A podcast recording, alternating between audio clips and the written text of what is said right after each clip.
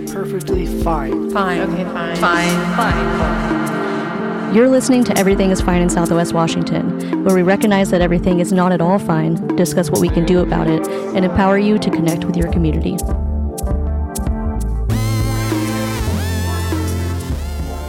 Okay, I'm very excited to share that I have a panel of wonderful people here today to talk about Palestine and also to share that finally some organizing is happening in Vancouver, not Portland, in Vancouver, to educate people on this genocide being carried out by Israel um, and to stop it via an interfaith teach in for a ceasefire that will be taking place on Sunday, January 14th.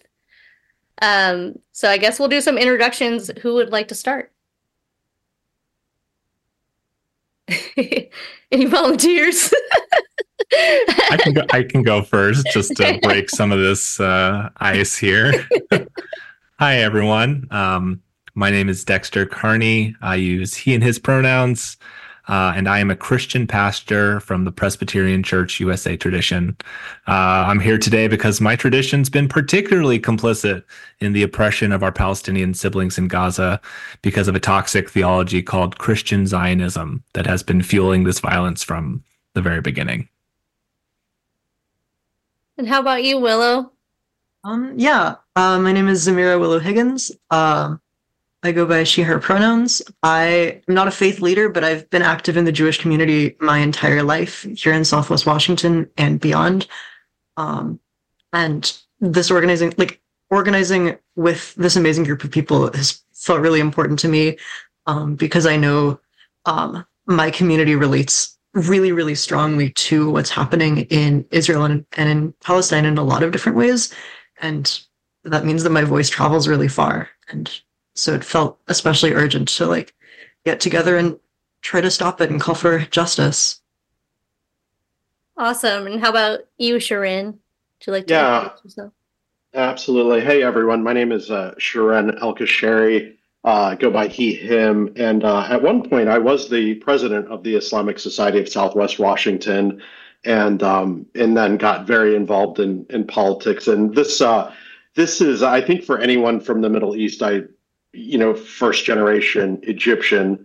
Um, I've got you know ties to the you know the area, and so this is always something that's weighed heavily on me. So I was very thankful to run into um, fellow uh, religious folks that were in full agreement with me and actually are way better at doing something about it than I am. Wonderful. And then I kind of just had like a broad question for you guys. Um, you kind of just shared that though. What has compelled you to join up with others uh, from various backgrounds of faith? Um, is there a commonality between uh, your various faiths that that would uh, that would compel you to want to stop a genocide? Uh, is there anything else you guys want to want to say on that? I suppose. Yeah, I, I think the reason I'm really drawn towards this uh, interfaith approach, um, one of the major reasons is that so often this conflict um, is framed incorrectly, I might say, as a religious dispute between two religious groups of people, Israel and Palestine. But this could not be farther from the truth. And I think an interfaith group of folks standing arm in arm across our religious differences, showing that there is another way possible. I think there's such a lack of imagination in our political leaders um, that peace can only be achieved by killing some so that others can survive, um, and that that's the only way it can be or should be. But um, we reject any solutions that are going to pit people against one another. Um, we're not going to exist in opposition. We're not enemies. We can only build safety through communities and solidarity, and that's that's why I'm here. Exactly. That's that's great. I think that's what's so powerful about what you guys are doing is the the the fact that you are rejecting this uh, uh, this pitting against each other of of of people. So yeah, I I commend you guys for this. And um, so so Willow, how are Jews here in Southwest Washington um, and then across the U.S. responding to the genocide in Gaza? Yeah, absolutely. I mean, I think like everywhere in the US, here in Southwest Washington, the Jewish community is very politically divided. Um, and especially since October 7th, um, I think we're seeing a really, a really big rupture in the Jewish community. Um, for a lot of people, um, I mean, a, lot of the mainstream Jewish world, including myself, I grew up being taught that like the most important aspect of my Jewish identity was to stand behind the state of Israel no matter what and to support it no matter what evidence I saw to the contrary. Um, and now that we're seeing like all of these horrific videos coming out of Gaza, all of these horrific statistics, all of these atrocities, um, a lot of people are having a really hard time um, staying in community with people that that see the those same things as a threat to Jewish safety, um, and and think that for some reason that justifies genocide and that justifies um, the killing of thousands of people. Yeah, and then um, since you are Jewish, I think that you hold a special credibility to speak on kind of the classic question and differentiation between um, you know, being anti-Zionist versus being anti-Semitic. Would you like to kind of school us on that on that definition for listeners who aren't clear on that yet? I'd be more than happy to. Um, so, for the record, no, you do not need to be an anti Semite to be an anti Zionist. There have always, in fact, been Jews who were anti Zionist. There have always been Jews who opposed the actions of the state of Israel, or, and especially um, since October 7th, have opposed um, what we've been seeing. Uh, and similarly, there are a lot of people who benefit from the occupation in Palestine who are not Jewish. There are a lot of people who profit off of it or who benefit from juxtaposing our communities and pretending like safety, like Dexter so perfectly put it, means means killing. And then, uh, you know, just exploring further on this. So, like, beyond a ceasefire, yeah, is supporting freedom for Palestinians, uh, an end to the occupation. I think you already basically said that, but just for more clarification, is any of that anti-Semitic? No, not at all. Um, I, I, don't. Th- I don't think calling for anyone's freedom um, is anti-Semitic. Uh, I think one of the reasons that I've been so inspired by like some of the organizing that's been happening is, is because so many people recognize that our safety as Jews and as Palestinians is intertwined um, there is no Jewish safety without safety and refugee return for Palestinians. And there is no safety for Palestinians without um, safety for Jews as well. Um, because ultimately, like all struggles of oppression, um, are interconnected. And then, uh, Dexter, so turning to the Christian community, how are they responding? Um, and also, you know, if you can explain what Christian Zionism is as well. Yeah, absolutely. Gosh, um, Christians have quite a wide range of beliefs on this topic. Um, there are uh, hopefully a large number of us stepping up to make a change uh, to to fight back against these systems of empire that pit us against one another and are fighting for solidarity and peace. But there are others who, like Willow said, are um, actively encouraging the situation, are happy with the status quo, if you will, of what is happening, um, and are benefiting from it as well. Um, we know there's a lot of big companies, particularly in Washington, who are making billions of dollars off of this war. Um, it's not just a neutral um, divide. There are major beneficiaries who have quite a large stake in uh, this continuing. Um, but in the Christian community, we are very divided as well. Um, I think we're seeing this throughout the country and uh, along many lines. Um, on the topic of Christian Zionism, this is particularly insidious sort of theology um, that I've learned a lot from uh, my colleague, the Reverend Margaret Ernst, um, her work on it has really uh, shaped my own thinking. So I want to give a shout out to her so that I'm not uh, making all this up myself as well. Um, basically, Christian Zionism is the belief that the modern political state of Israel has a cosmic purpose to bring about the second coming of Jesus. While this, on sort of the surface level, might seem to be sort of supportive of Jewish folks. Um, it uh, you know wanting their well-being wanting their safety with a, a full state it's actually really kind of a cover-up um, for an interpretation of the bible that's really anti-semitic um, as christians often like to do um, sadly uh, basically the culmination of christian zionism is the belief that when the state is fully created and all the jews return jesus will come back and jesus will say convert or die um, to the jews not super pro Jewish, from what I can tell, um, in its end goals. Um, it's a toxic theology that uh, treats Israel, treats Jewish people, treats Palestinian people all as a means to an end, an acceptable sacrifice, collateral, collateral damage to achieve their so called salvation. And I think what makes this theology even more deadly is the fact that there are more Christian Zionists in America than there are Jews in the entire world. And that's why I believe it is essential for Christians with any shred of decency to speak up against this toxic theology, a theology that upholds war, death, starvation, apartheid, and genocide. What I believe is the opposite of what um, Christians and all people of faith and all people should be working for, which I believe is life. Oh, wow. Jeez. Um, yeah, that's crazy. Wasn't there a whole issue with this, like, it, like known anti-Semite guy at the? Do you guys know what I'm talking about? At the um, yeah, the, the pro-Israel Israel. rally uh, in Washington, basically in in Washington D.C. I mean, and it's, it's not surprising too.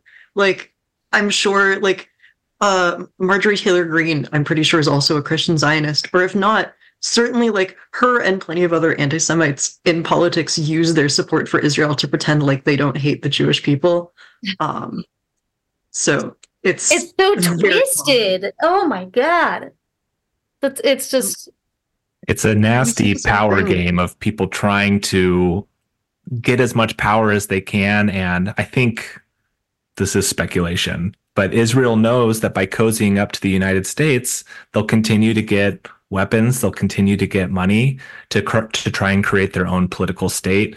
And the United States knows that they have a little base now in the Middle East against um, the Arab world, as they would call it, which is also Islamophobic on the other side of it as well. So it's an it's an impressive in the amount of hate that it takes to uh, to juggle this system. oh my god. Yeah. Uh, do you do you have anything to add to any of this, Shirin? Yeah. Um, yeah, and I, you know, and I have to, you know, really, you know, shout out like my, I'm gonna just call them my Jewish cousins for, uh, you know, just standing for for justice uh, when it was needed. I, I think Muslims, we were we were kind of forced to do so. You know, with the war on terror happening for so many years. You know, they're like, why don't you guys ever condemn? And I'm like, we we have, we do. Um, and, and like a great example of that, I mean, I mean, Israel's considered like a democracy, and that's frequently what's said. And so, since it's a democracy, not a theocracy, we should be able to talk about uh, Israeli domestic and foreign policy without being called like anti-Semitic. And as someone who has really been upset with like the atrocities done against Yemen by Saudi Arabia, like no one ever called me an Islamophobe for like just railing against Saudi Arabia when they just go to town on Yemenis, and it, and it's a very similar war. It's it's kind of a war of attrition, you know, where there's like like food can't reach, fuel can't reach, and and and it's and I think it's much it's much worse in some regards than like a straight bombing, in that you just have people just withering away over years in Yemen. I, I've even lost track of how many years Yemen has been happening. And so, so a couple things. Like one, I, I applaud my Jewish cousins and my Christian cousins for you know just you know you know calling out injustice when they see it, um, and then just realizing that you know we should be able to talk about the foreign policy, domestic policy of a country without taking the majority religion of that and having people be called anti-Semitic. yeah. Yeah, absolutely. I think a lot of people um, I've heard a lot of the time that like, oh, what's happening in Palestine is just so complicated, and it's really not. Um, it's very simple that, that what's happening is a genocide. It's very simple and obvious that what's happening is one part of a 75 year long history of dispossession and colonization. Um, I think what's complicated about it is the way that Jewish communities here in the United States relate to what's happening. Um, the reasons why there is so much support for the state of Israel within the mainstream Jewish world um, because of our own history of like facing anti-Semitism, and at the same time, the way that the state of Israel is sort of used um, to prop up this idea of Jewish safety that relies on dispossession, that relies on oppression, um, like that that is complicated. The way that Jewish voices are used to justify these atrocities is absolutely complicated. Um, but what's happening on the ground is not. Yeah, and that's a perfect uh, transition to talking about what's happening on the ground. So I have some of the latest. Thank you for Sh- for uh, grabbing this from Al Jazeera for me. Um, so at this point, we've reached a death count of almost 23,000 dead Gazan civilians. 7,000 missing, more than 58,000 injured, 9,600 of those children, majority women, children, and elderly, of course, um, in what has been described by international human rights groups as genocide. Genocide historians calling this genocide, UN experts calling this genocide, and we now even have South Africa bringing a case before the International Criminal Court charging Israel with genocide You've got collective punishment of this innocent civilian population that's been persisting nearly three months after the Hamas attacks on October 7th. Nearly the entire 2 million in Gaza displaced. 10% of journalists in Gaza have been murdered by Israel. We could all go on and on with the horrifying stats, right? So, amidst this reality, Marie Gluesenkamp Perez, sent a response to you, Shirin, uh, when you contacted her about the situation in Palestine. You said a handful of days ago. Um, so I think I just wanted to talk about like what what are the issues uh, with MGP's response? Um, yeah, message here.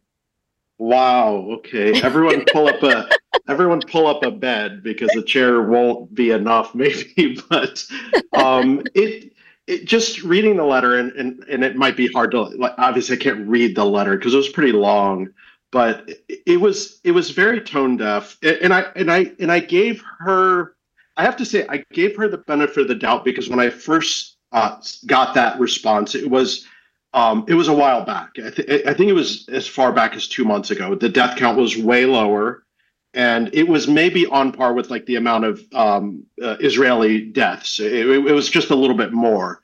But then I got that letter back late last week as well. So late last week, we're definitely in the realm of like 21,000 Palestinian civilians death, and you know the same order of magnitude in the high 50,000s for injuries. And so to get that letter again it just really came across as tone deaf, and it was really focusing on the acts of Hamas, uh, which is kind of the kind of the just what's always used as a justification for like this many civilian deaths. And but you know even going beyond mgp you know not to get too political and i and I actually come from like a political background and, and so it's very difficult for me but in the in going back to the early days again when it was like the low 2000s in deaths when when the media was asking president biden about this rather than saying something very simple like yes this is like you know two deaths is horrific uh, 2000 deaths are horrific. No it, he he immediately said this is coming from the uh, palestinian authority or or maybe the the gaza health authority. Like we really can't take those numbers seriously and at that point it was about 23 um, it was about 2300 and what the gazans were reporting and i think the the idf the israeli defense forces themselves had reported about 2100 so it's not like seven people had died and you know the gazans are out there or palestinians are out there saying oh thousands of people have, it, it was it was pretty much on par. As a matter of fact one other uh, news agency had reported that the numbers were 2500 so if anything like the Gazans were you know, it, maybe it was a conservative figure. And then to go on um, from there, uh, and sorry, I'm like, this is a really long answer, but John Kirby, who's like the, um, I think he's the White House spokesperson for the Security Council, National Security Council, Mhm. um, he literally said, and I can even give you like the video um, clip of it, but he said, you know, you have to understand that the Gazan Health Authority is just a front for Hamas when he was asked about that number. And so, again, being that the US is a superpower, uh, they could have very easily said, yeah, this is a terrible thing, and then done the typical political, like, hey, look over there, or just deflected. But they, they immediately took the entire number and discredited the number. And when you discredit that, that number at 2,300, it just turns in mentally, I feel like it turns to zero in that this is a non issue. Yeah. So actively like aiding Israel and its in its propaganda and yeah, just uh, yeah, everything is Hamas run um therefore you can't trust it and also that's why we should blow up these hospitals because guess what Hamas is there. Um yeah, yeah, it's just disgusting. Well, yeah, turning to what what the United States could do about this and how the US is complicit. So, I have a quote from the the bottom of that note from um, MGP. She says, "Please know that I'm closely following the situation in the region and will keep your input in mind if legislation related to this issue comes for a vote before the House."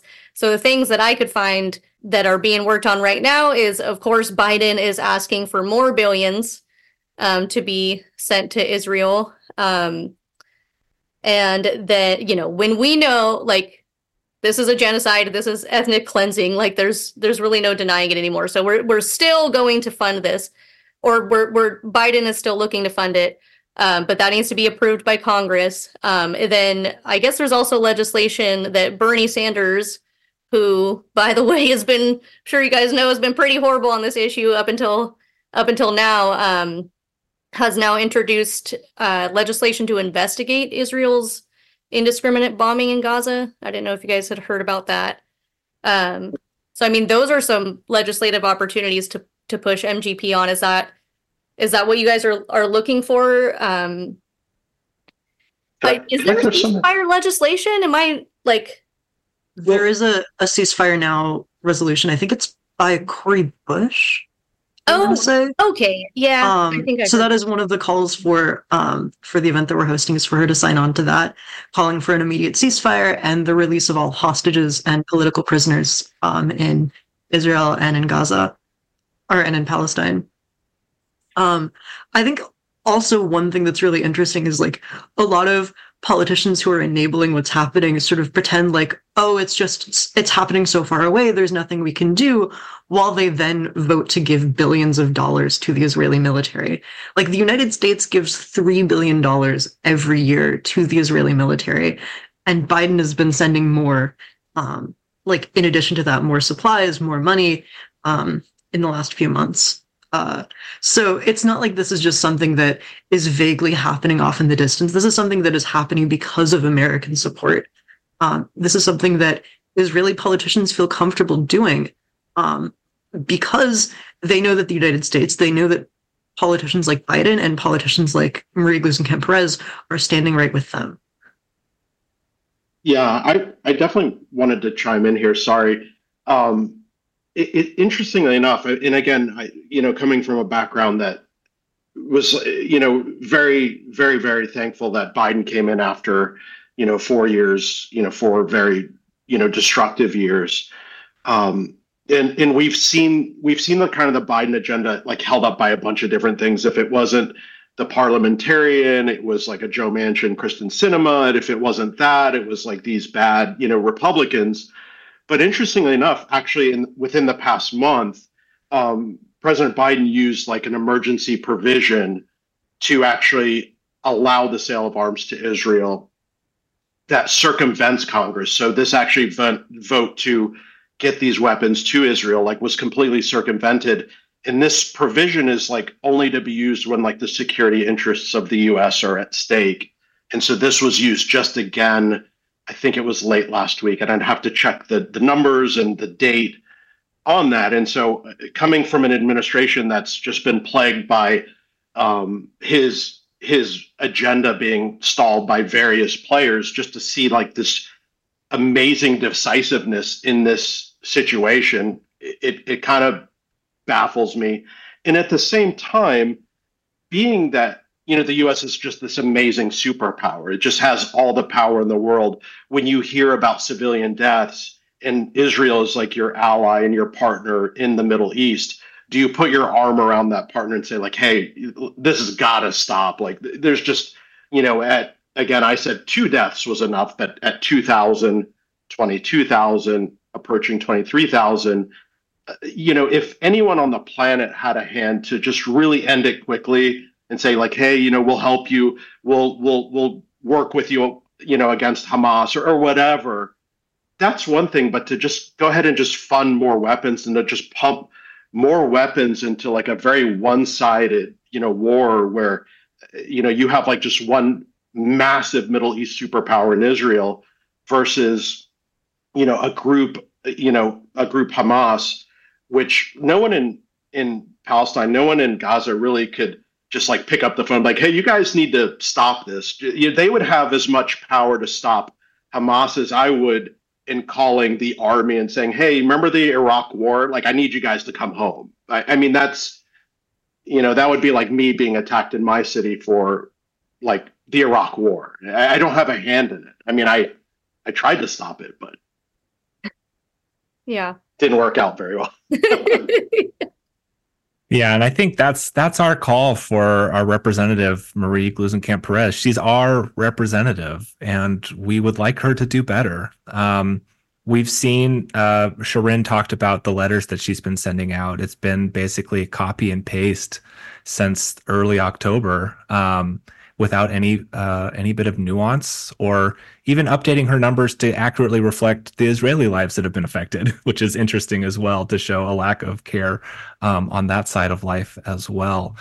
Um, and and to hear her talk about it not uh, or to hear politicians talk about not being able to do something and it's really just not not being able to do it or it's just not having the will to do it in 2020 we experienced this in a profound way we used to be like, there's no way we could just give cash to our citizens.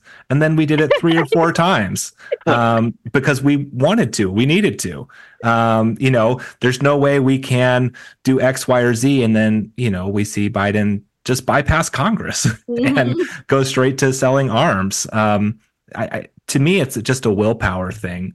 But going back to uh, Representative Perez, she says there's nothing she can do, but she could learn. She could um, learn about the situation and pay closer attention to what's going on, listening to more sources. She could be more fair and nuanced in her communication, even if she disagrees with us. Um, she she will often say Israeli lives have been lost, but then or Israeli citizens or Israeli lives, but she won't even say Palestinian lives have been lost. She'll say other lives or something like that. She'll say there's a lot of Israeli hostages on one side, but she won't name that there's any Palestinian hostages on the other side, which we know for a fact because there was a hostage exchange. Mm-hmm. Um, she uses different language for Israelis and for Palestinians, and that's really problematic. She talks in her letter about um, the siege of Gaza starting on October 7th, mm-hmm. which is incredibly inaccurate and has been going on um, for years. She's willing con- to condemn people attacking Israel, but she's not willing to condemn people attacking Palestine. Um, and I just think there is, uh, it's incredibly problematic. It it it lends itself towards Islamophobia. Um, and like we said earlier, you, you can be pro Jewish life and pro Palestinian life. It's not something that you have to choose one or the other, but her language is choosing one over the other. And it's incredibly disappointing to be someone who voted for her, um, hoping that she would be working really hard to care for the people of our, our, our county, but also in regards to these matters, caring for other people as well. Yeah, so so what you guys what's happening on next Sunday the 14th that, so this is a teach-in. And I mean so a teach-in is as I understand it's you this is like just educating people and letting them know what the situation is, uh, what what we're calling for, and then is that gonna the I imagine the goal of that would be to culminate in um, you know some kind of campaign Yeah. Um, first, I also just want to mention that Marie Gluesenkamp Perez was one of the, I think, 12 Democrats who crossed um, party lines to vote to censure Rashida Tlaib. Oh. Um, so it's not just like she's failing, she's actively fighting against anyone that tries to speak up for Palestinians, um, including the only Palestinian in Congress. Um, And can I throw in that she, uh, before George Santos was expelled, um, when he was just going to be censured, she actually voted. I can't remember if it was uh, not present or present. She, she, there was some kind of like neutral. not vote. voting, but like they, yeah, yeah, I so, think it's so present. even like George Santos, who later got, and I'm so sorry to cut you off, Willow, but I was just going to say, like, Oh. you know, George Santos didn't deserve like a, a, you know, a censure vote, but somehow Rashida Tlaib, like the only, I think the only Palestinian in Congress, like, was censured, and then you know, a person of color, and then the other person that she censured was also a person of color, and both Democrats. Hmm. So, sorry, Willow. referring to please- Jamal Bowman with Yeah. that. Yeah. yeah. Um. Yeah. So what we're doing is we're we're having a uh, teach-in. Um. We're gonna have a set of speakers from different faith communities across Southwest Washington. I'm actually going to be one of the speakers, which is really exciting. Um. We're going to get together. Um. Try to educate people that might not be aware about how this issue or like about what's going on in, in Gaza and how this issue is really a local issue. Um, how we in Southwest Washington um, are involved in what's happening in, in the genocide in Gaza. Um, and in particular, uh, like we've mentioned, we're an interfaith coalition. We're a group of people from across different faith communities.